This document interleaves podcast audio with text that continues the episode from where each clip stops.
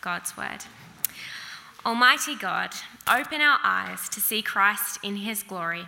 In Jesus' name, amen. Thanks, Matthew.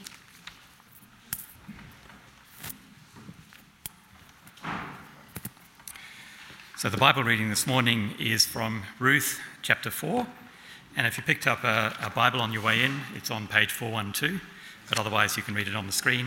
Um, and I'll be reading from the NIV version. So, it's Ruth chapter 4, starting at verse 1. Meanwhile, Boaz went up to the town gate and sat down there just as the guardian redeemer he had mentioned came along. Boaz said, Come over here, my friend, and sit down. So he went over and sat down. Boaz took ten of the elders of the town and said, Sit here. And they did so.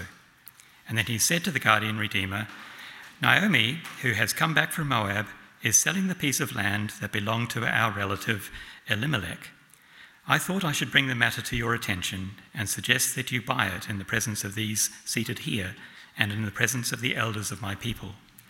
If you will redeem it, do so. But if you will not, tell me, so I will know. For no one has the right to do it except you, and I am next in line. I will redeem it, he said.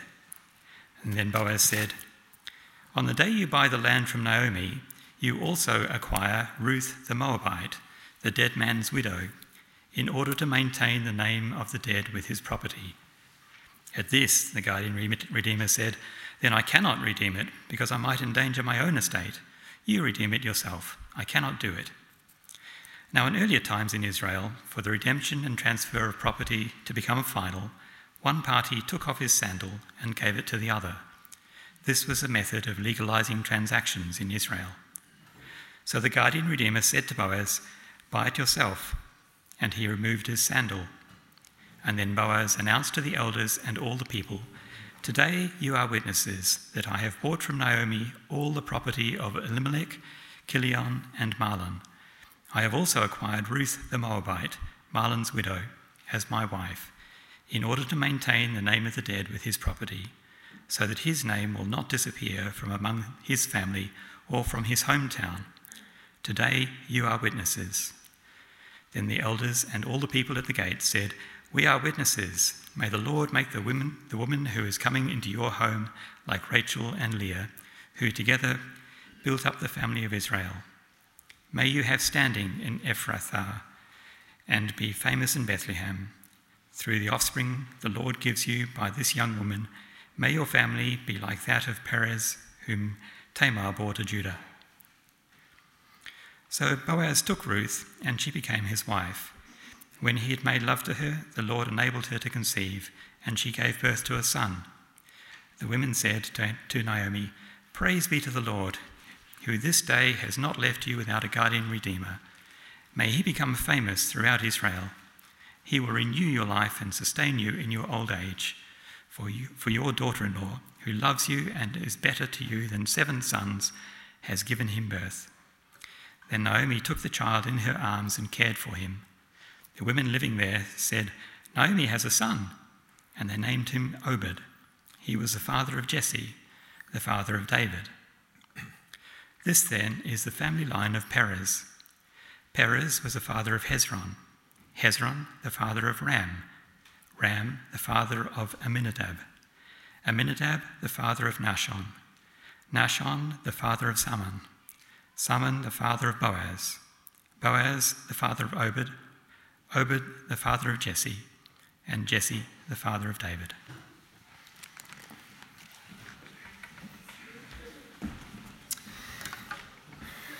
Well, thank you, Matthew.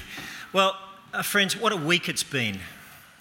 When I wrote this talk on Thursday and finished on Thursday night, Russia hadn't invaded the Ukraine. So I had a different talk introduction about the people of Ukraine living under a threat of invasion, how old women, how university students were being drilled in how, how to use AK 47s. China was there, worryingly silent. The world was fearful of where all this could lead. That was Thursday. Now, of course, the Ukraine has been invaded. And where is their hope? The US, isn't their saviour. The NATO member countries are not their saviour. Where is their hope?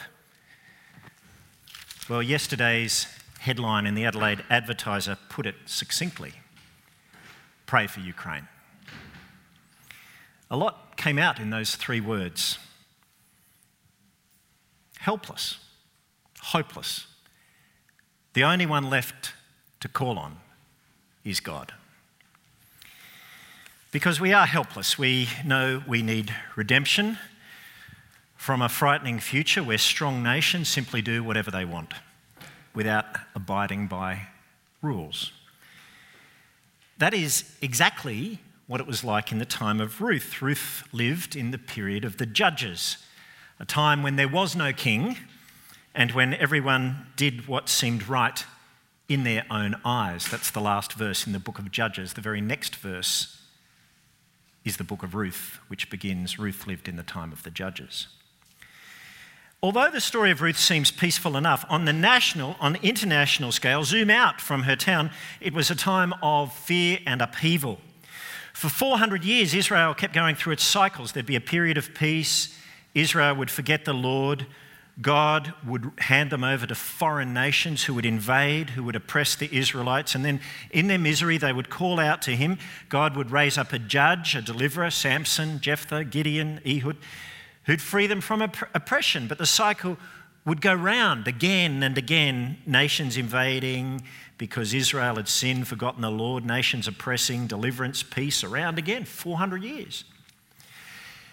In this context, this tumult of living in fear with the constant threat of foreign invasion, of foreign oppression, of ordinary people caught in the crossfire, God outlines a story of redemption in the book of Ruth.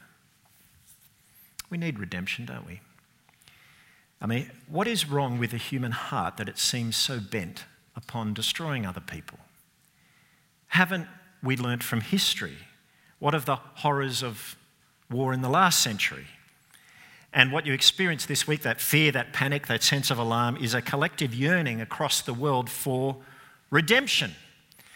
But not just from the evil in Vladimir Putin's heart, but from the destructive narcissism of the human heart that makes everyone in their worst moments bent on evil. And that is why Ruth chapter 4 is so important. Against this backdrop of fear, we now zoom in, in on a peaceful scene in Bethlehem to a story of one woman's redemption, a personal story that connects with us and with God's plans not only for our redemption but for the world. Father in heaven, please help us to see your plan and help us to put our faith in the one you've sent as we see him more clearly. Amen. So we come to the story, right? The story is all about redemption. I, you may have heard it, you may have picked it up. It's this moment that the story of Ruth has been building towards. First, in chapter 1, there was the need for redemption. And then in chapter 2, we meet Boaz, who's a potential redeemer. Last week, Ruth and Naomi found the promise of redemption and rest. And now in this story, we're presented with not one, not two, not three, but four redeemers.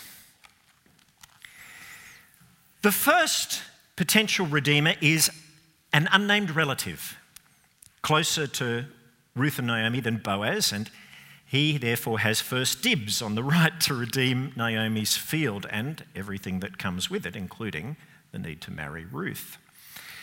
Boaz himself has designs on Ruth, but to get Ruth, he must clear this hurdle, the problem of the relative. All right, so he sits down at the town gate where business transactions are done. He invites his relative to sit with him. Naomi has put up her field for redemption. She is not entirely destitute, but she has no income. She has to sell what she has to live. And then before the elders of the town, Boaz outlines the situation. He says, Naomi, who has come back from Moab, is selling the piece of land that belonged to our relative Elimelech. He offers the chance to purchase the land to the relative. I'll redeem it, says the man. Boaz then says, Okay, but you know it's a package deal, don't you? You have to marry Ruth if you buy the land. Now, the relative hasn't thought of that. He'd only been thinking about the financial benefits. And the investment now didn't seem good. If he married Ruth, he'd have to pay to keep her, and of course, any children that came by her.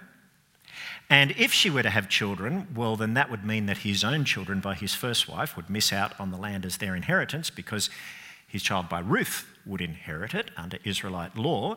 And given the price that he has to fork out for the field and the price of keeping Ruth and Naomi, by the way, you've got to throw her in, let's not forget the mother in law, and then Ruth's children. And given that he'd gain no extra inheritance for his current kids in this, this is a bad business deal, right? I cannot redeem it because I might endanger my own estate. You'd redeem it yourself, I can't do it. Well, Mr. Miserly misses out, doesn't he? And that's exactly what Boaz was hoping would happen. So then, in this sort of Monty Python-esque moment where transactions are made by the giving of the sandal, the giving of the sandal. Don't ask me to explain, I have no idea. All right, attention now shifts to Boaz. He is the second redeemer in this story. His sandal is off. He gives it to Naomi, and the announcement is made You are witnesses that I have bought from Naomi all the property of Elimelech and his sons, Mahlon and Chilion, and so I have acquired Ruth the Moabite, Mahlon's widow, as my wife. You are all witnesses. It's all clear, it's all done. The elders give their blessing, and the blessing, their blessing, is prophetic. May the Lord make the woman who is coming into your home like Rachel and like Leah they, they were Jacob's wives, the mothers of Israel's tribes. May you become famous in the region and in our town of Bethlehem. And through your offspring, the Lord gives you by this young woman, may your family be like that of Tamar. Now, this, this really helps to know the Old Testament stories. I hope you're reading the Bible, by the way. You're reading through it? You're getting through it? You know, once a year, read through the whole thing. That's good for you, right? Just a little plug. All right. Tamar, if you've been reading through it, you'll know she was an already famous Gentile woman who'd kind of grafted herself in. She'd fought to keep her place within the tribe of Judah, within the story of redemption, because she had given birth to Perez, who's Boaz's ancestor. What they're saying is, May the Lord bless your descendants that come to you through Ruth. And that was more than just offering well wishes. Because for an Israelite, you see, having children meant that you took your place within God's plan of bringing blessing to the world. How so? Back in Genesis 12, God made a promise to your forefather, Abraham, that he would bring blessing to the world through Abraham's descendants. So, having children, being one of Abraham's descendants, was a chance to feature in that plan of God bringing blessing to the world. And to have children, if you're in the tribe of Judah, because kings would come from the tribe of Judah, that was an extra chance because your child could have the chance to be the king, or if not the king, the, the forefather, the ancestor to the king. Now remember, of course, kings hadn't yet come to Israel. There was no king in those days. It's the period of the judges. But that, nevertheless, they were promised, they were still in the future. But now, of course, after this blessing, Boaz is now married. There's the chance that he would become a father through Ruth. And if they were to have a son, there's the chance that from him would come a ruler, a king, who would bring blessing to the world. And that's what happens. In verse 13, Boaz took Ruth, she became his wife. The Lord enabled her to conceive, and she gave birth to a beautiful baby boy. And the woman said to Naomi, Praise be to the Lord, who this day has not left you without a kinsman redeemer. And there is the third redeemer. It is Naomi's grandson, the baby boy born to Ruth and to Boaz. He is Naomi's redeemer because in verse 15, we're told he will renew your life and sustain you in your old age. It's like she's been given a second chance, a second lease on life because your daughter in law, who loves you, and who is better to you than seven sons, has given him birth. And we just have a little window into the goodness of God to Naomi. Through this child, God has brought her out of captivity to emptiness and to bitterness, because that's where she was. Verse 16 sees Naomi taking the child in her arms and caring for him.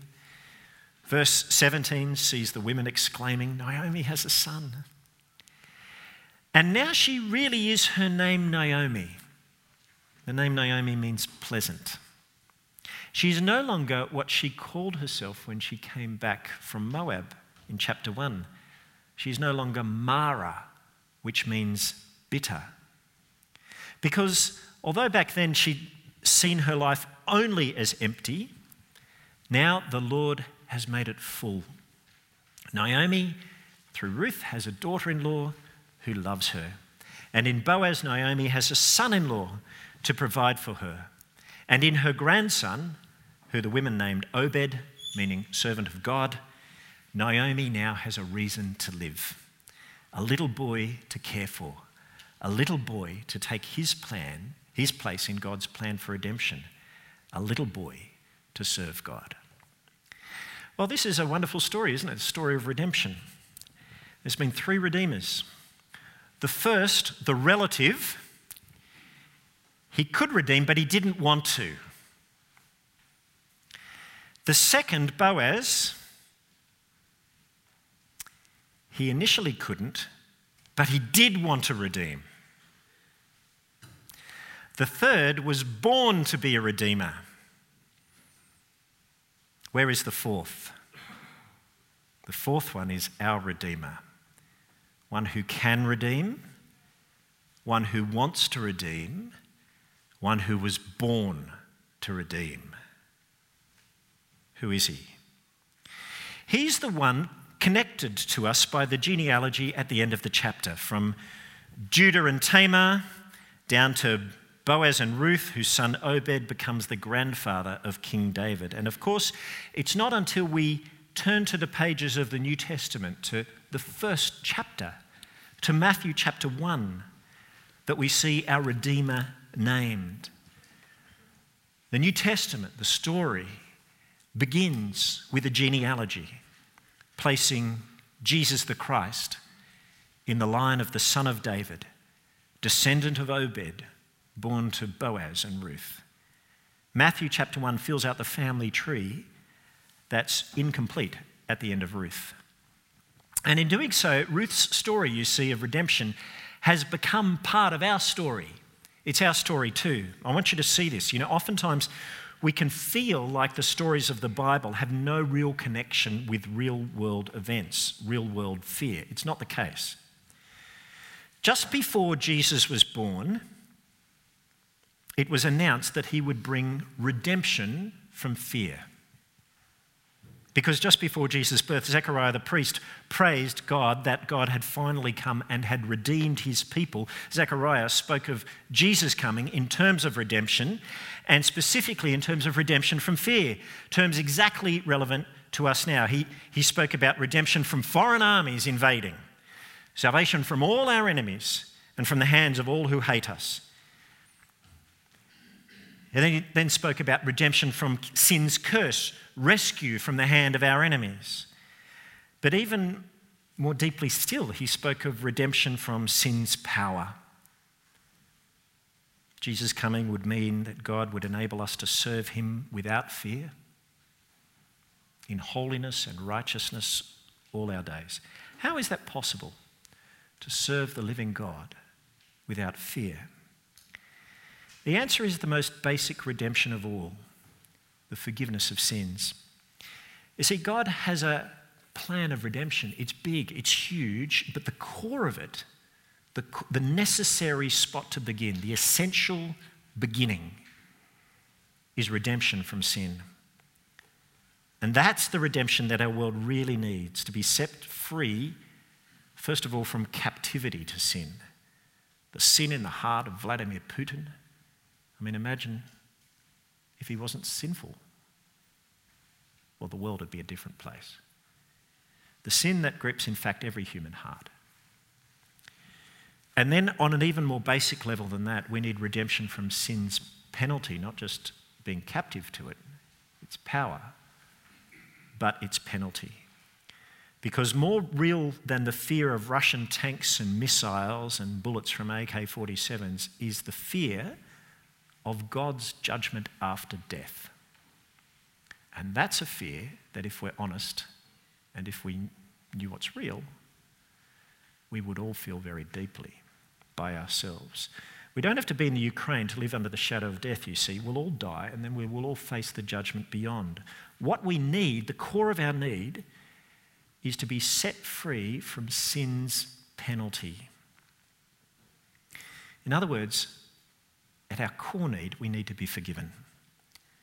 We need the record against us cleared, don't we? We need our slate wiped clean once and for all. And then, in a way that deals with the biggest issue, the core issue, the forgiveness of sins, the centerpiece of redemption, you see. Have that, and everything else sort of unravels, it follows. So, given that Jesus is the Redeemer in God's plan, now I want, you, want to take you to another peaceful scene in Bethlehem. Centuries after, when Ruth and Boaz lived, on a hill outside that town, perhaps in direct line of sight to the town gate where Boaz did his transaction and achieved his redemption. Some shepherds, of course, were quietly sitting watching their flocks at night when the sky exploded with the glory of the Lord shining around a figure. And it was this messenger, this heavenly messenger. The shepherds, of course, were terrified, but they heard the message good news. Not bad news, good news a gospel announcing that that very day in Bethlehem, the town of David and Boaz and Obed, that town, a Saviour had been born Christ the Lord, the Redeemer, the fourth Redeemer. And then, as if to shine a huge spotlight on the significance of that birth of that baby boy descended from Ruth, a great company of angels in a battalion formation appeared and announced that this birth meant two things. First of all, for God in the highest, it meant glory. And then for people on earth, peace to those on whom God's favour rests. The, the promise of peace, you see. You know, Jesus is described in Isaiah as the Prince of Peace. He's described as the hope of the world um, because the government will rest on his shoulders. That means he will be a ruler. And in contrast with ruling with narcissistic, sinful evil in his heart, he will rule with wisdom and righteousness, the righteousness that comes from God, because his name, his character, will be called Wonderful Counselor, Everlasting God, Almighty God, Prince of Peace. And there won't be countries threatening or invading each other under his reign. Isaiah says the machinery of war, you know, warriors' boots, swords, spears, tanks, you know, make a modern translation, they will be burnt. They'll be turned into gardening equipment, spears into pruning shears. um, they just won't be needed. This is the great demilitarization. It hasn't happened yet, but neither has Jesus begun to reign in that way. But the promise is there. He will redeem us from violence and war, and even more than that, He'll redeem us from sin's curse. In the book of Revelation, you get a picture where all of this is heading. It's a picture of heaven right now. 24 elders around the throne holding in their hands the bowls containing the prayers of the saints, the prayers of our brothers and sisters in the Ukraine or around the world. They, their prayers matter to God, they are before His throne. And then, with the backdrop of being surrounded by this vast multitude of angels 10,000 times 10,000, get your head around that. The elders sing a song to Jesus, who's on the throne, the Lamb of God. You are worthy to take up the scroll and open its seals, meaning you are, you are worthy to put into effect God's plans. Why? Because you were slain, and with your blood you purchased people for God. He paid the price for redemption. He purchased, He bought us from every tribe and language and people and nation. He is worthy. His blood was the price, you see, the redemption price to set us free from sin's curse and indeed to kickstart God's plans to undo it, undo the curse of sin. We haven't got time to trace all of this through, but if we were to fast forward to the very end, even beyond the judgment day of all people, beyond even when Satan himself has been cast into the fire. At the very end, we read of our complete redemption from our final, last, and most powerful enemy of all. Revelation chapter 20, verse 14. That then death itself will be thrown into the lake of fire. Death and Hades, you know what Hades is, don't you? It's the holding cell in the underworld for those who will be judged.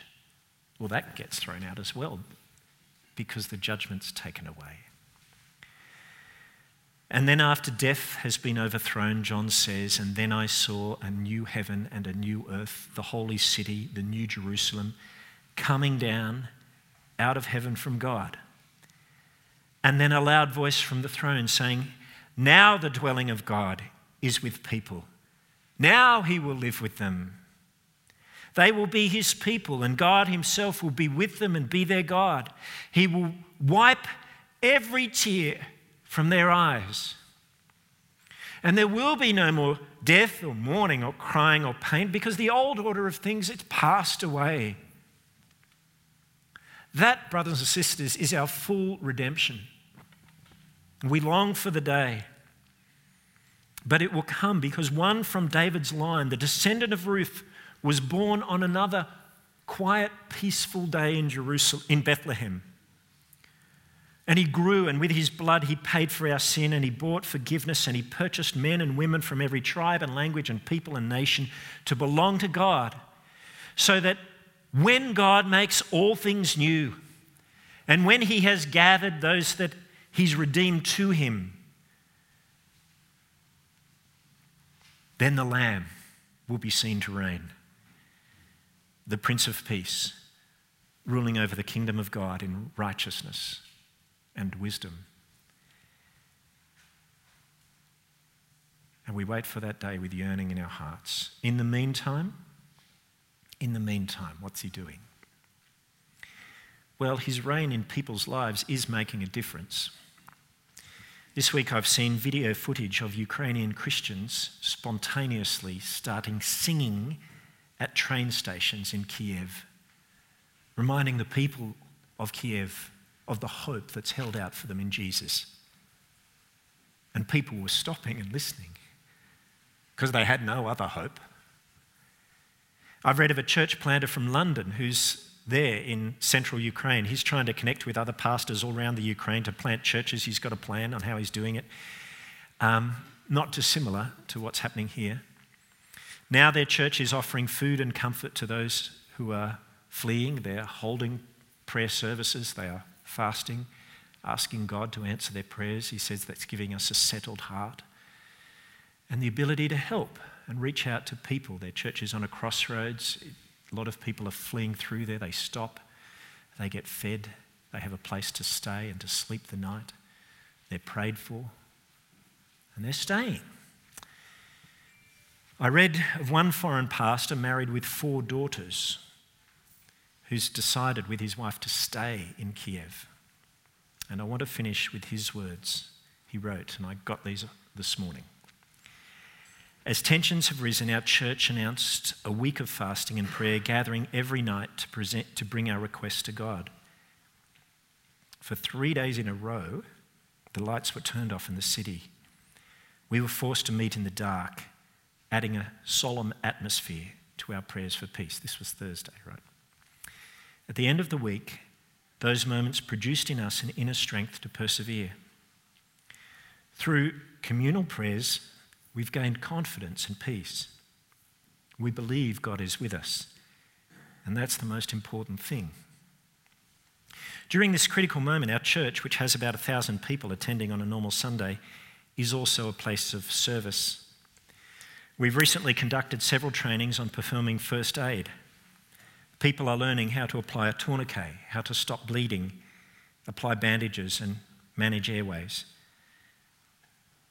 These lay people aren't going to become doctors, but this has given them confidence to care for their neighbours if necessary. We have decided to stay both as a family and as a church. When this is over, the citizens of Kiev will remember how Christians have responded in their time of need. One of the big things that caused the early church to multiply was when the bubonic plague hit Rome and the rulers and the magistrates all left and the leaders left. It was the Christians who stayed and cared for the poor of the city who couldn't leave. That was very powerful. He goes on and says, While the church may not fight like the nation, we still believe we have a role to play in this struggle. We will shelter the weak, we will serve the suffering, we will mend the broken. And as we do, we offer the unshakable hope of Christ and his gospel. We may feel helpless in the face of such a crisis. We can pray like Esther. Ukraine is not God's covenant people, but like Israel, our hope is that the Lord will remove the danger as he did for his ancient people. And as we stay, we pray the church in Ukraine will faithfully trust the Lord and serve our neighbours. Well, that's the impact of God redeeming them from their sin. What a contrast of Vladimir Putin. Let's pray. Our merciful Father, thank you that Christ makes a difference Thank you for the story of Ruth, for the story of the fourth Redeemer, Jesus. And we thank you that on the cross he dealt with the core need the need to be saved from the coming judgment through the forgiveness of sins, achieved through the payment of the price of his own body and blood, shed for us, broken for us. Our Father in heaven, thank you that Christ redeems us from sin's penalty. We thank you that ultimately he redeems us from sin's curse, and we long for that full day of redemption when we'll taste it in all its fullness, that which you've promised, that which you've, you've, you've secured on deposit by Jesus' death for us. We pray for our brothers and sisters, those in Christ in Ukraine. Thank you for their courage. Father, help them as they serve. Please help them with the selfless sacrifice of Christ Himself. And may this spread a, a, ripple of hope through that city and through the nation. And we pray that though bullets are powerful, the grace of Christ would prove to be the most powerful and long term thing that happens out of this conflict, felt in the lives of many, many people. Preserve us, we pray, in Jesus' name.